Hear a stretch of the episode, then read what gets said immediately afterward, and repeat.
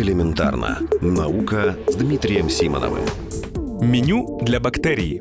Клетчатка, слизь и наш богатый внутренний мир. Эти только на первый взгляд не связанные вещи в действительности связаны очень тесно. Как именно, можно понять благодаря недавнему исследованию ученых из Соединенных Штатов и Люксембурга. Богатый внутренний мир — это огромное множество бактерий, живущих внутри нашего организма. Их много видов. Одни общие для всех людей, другие индивидуальные для каждого.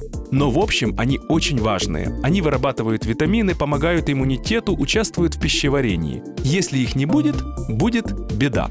Клетчатка – это то, что едят все эти бактерии. Это растительные волокна, которые содержатся в различных овощах, фруктах и злаках. Все слышали, что они полезны, но не все знают почему. Сейчас выясним, а заодно поговорим о слизи. В исследовании, о котором идет речь, ученые работали со специальной линией лабораторных мышей, пищеварительный тракт которых был населен теми же бактериями, которые живут в кишечнике человека.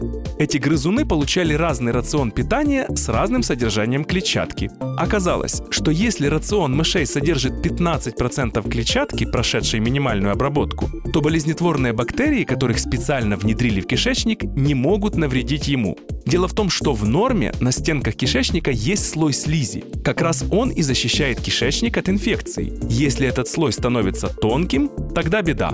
А тонким он становится тогда, когда наши дружественные бактерии получают недостаточно клетчатки. Тогда они начинают есть слизь, а клетки кишечника не успевают ее вырабатывать. Так что кормите правильно свой богатый внутренний мир. Не забывайте о клетчатке.